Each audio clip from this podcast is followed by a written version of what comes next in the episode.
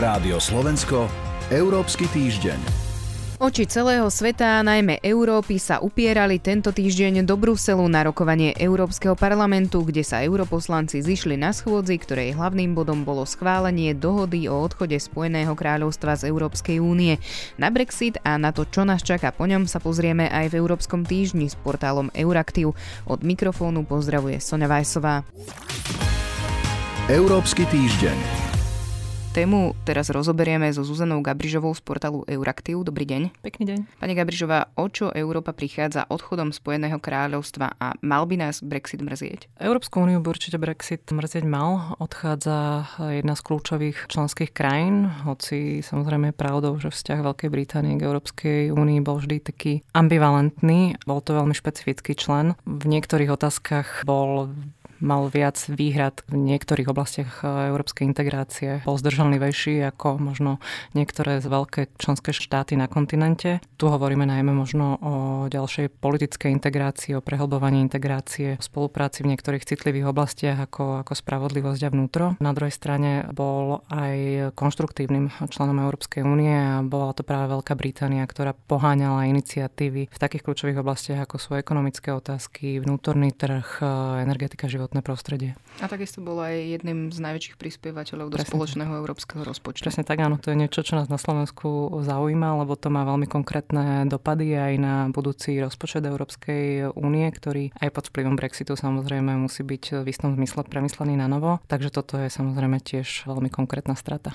Viaceré médiá už písali o tom, že bežní Briti si ani nemusia všimnúť, že z únie ich krajina odišla. Skutočný Brexit, tzv. veľký tresk, by mal nastať až e, možno 1. januára 2021, lebo od 1. februára tohto roka začalo plynúť tzv. prechodné obdobie. Čo sa teda odchodom Spojeného kráľovstva z únie zmenilo? Naozaj nás čaká prechodné obdobie, ktoré bude trvať e, minimálne do konca roka 2020. Je tu teoretická možnosť, že toto prechodné obdobie sa ešte, ešte predlží predlží maximálne na dva roky, ale toto je niečo, čo britská vláda signalizuje, že, že si nepraje a takisto by to mohol byť aj na európskej strane potenciálne politický problém, lebo je to niečo, na čom by sa jednohlasne museli e, zhodnúť všetky členské krajiny, plus aj parlamenty týchto členských krajín, takže je dôvod predpokladať, že by to bol problém. Toto prechodné obdobie vlastne slúži na to, aby vznikol priestor dohodnúť si novú kvalitu vzťahov. A kým toto prechodné obdobie trvá, tak sa v prakticky veľmi málo mení v tom každodennom eh, živote, či už eh, pre Britov žijúcich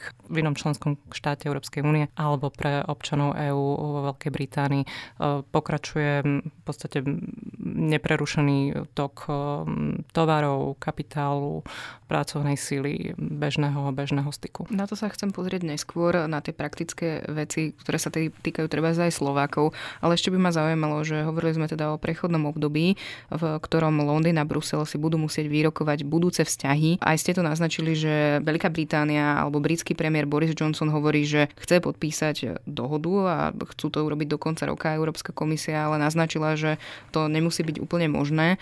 Aj experti predpovedajú viaceré problematické body, kde ich vidíte vy? Úplne kľúčové pre budúce nastavenie vzťahov je podoba najmä vzájomných ekonomických vzťahov. To je to, čo najviac samozrejme zaujíma aj Britániu, aj Európsku úniu. Británia avizuje, že si neželá zostať v colnej únii s Európskou úniou, ale v podstate by rada mala e, všetky výhody, ako keby tak bolo. To znamená nulové tarify na väčšinu kľúčových, e, kľúčových tovarov. Práve tuto môžu byť tie, tie rokovania pomerne zložité, pretože od toho, čo ide Európskej únii, samozrejme Európska únia má takisto záujem mať čo najkonštruktívnejšie vzťahy s Veľkou Britániou, ale zároveň platí, že nechce ako keby kompromitovať um, integritu jednotného trhu. To znamená dať ten úplne voľný prístup na, na jednotný trh krajine, s ktorou nemá už e, tie členské, členské vzťahy. Takže toto je niečo, čo, čo bude zložité vyrokovať a pravdepodobne sa k tomu bude pristupovať podľa jednotlivých tovarov, sektorov a tak ďalej. A toto naozaj je niečo, čo, čo trvá veľmi dlho. Vidíme to aj na e, iných obchodných dohodách, ktoré Európska únia rokuje s tretimi krajinami. E,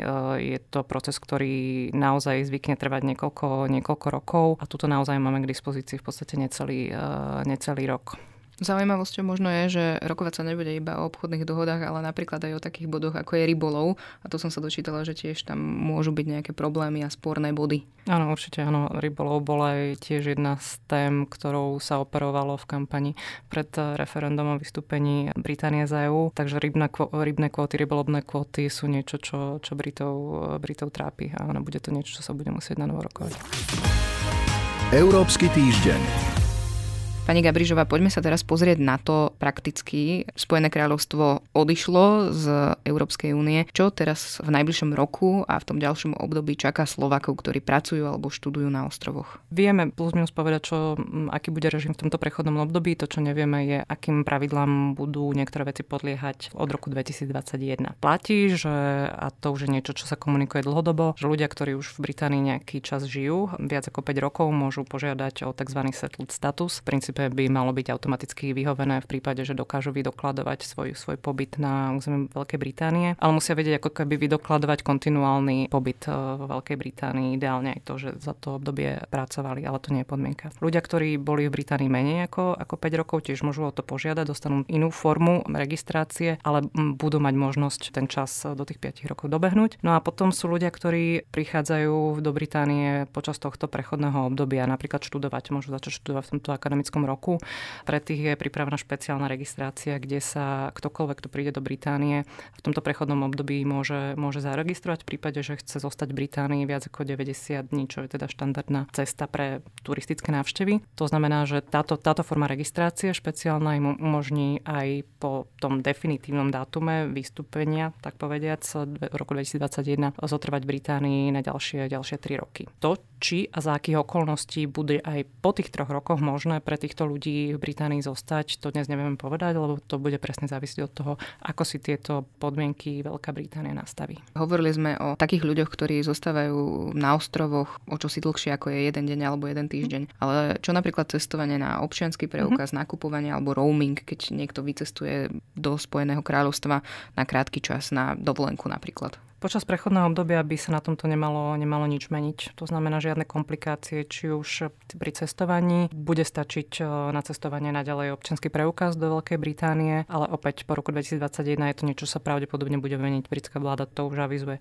Takisto počas prechodného obdobia platí, že roamingové príplatky e, neexistujú. Čo bude po tom novom dátume, to je opäť otvorená otázka. Takisto online nakupovanie sa počas prechodného obdobia ďalej riadi spoločnými európskymi pravidlami pravidlami, to znamená všetky tie záruky, ktoré sú v platnosti dnes, či už na Slovensku alebo v iných členských krajinách, sa vzťahujú aj na Veľkú Britániu. A napríklad slovenské firmy, ktoré spolupracujú s tými britskými? Opäť do konca prechodného obdobia ten režim zostáva, zostáva rovnaký, na aký boli, boli podnikatelia zvyknutí. Nový režim opäť od roku 2021 bude závisieť od obchodnej dohody s Veľkou Britániou. Čiže skutočne platí to, čo sme hovorili na úvod, že ten skutočný Brexit by mal nastať až teda 1. januára 2021 alebo možno aj neskôr, čiže ten veľký tresk môžeme ešte len očakávať. Presne tak. Tá naozaj nová kvalita vzťahov sa ukáže až po tom dátume v roku 2021, prípadne o niečo neskôr. Toľko Zuzana Gabrižová. Ďakujem vám za rozhovor. Ďakujem vám pekne.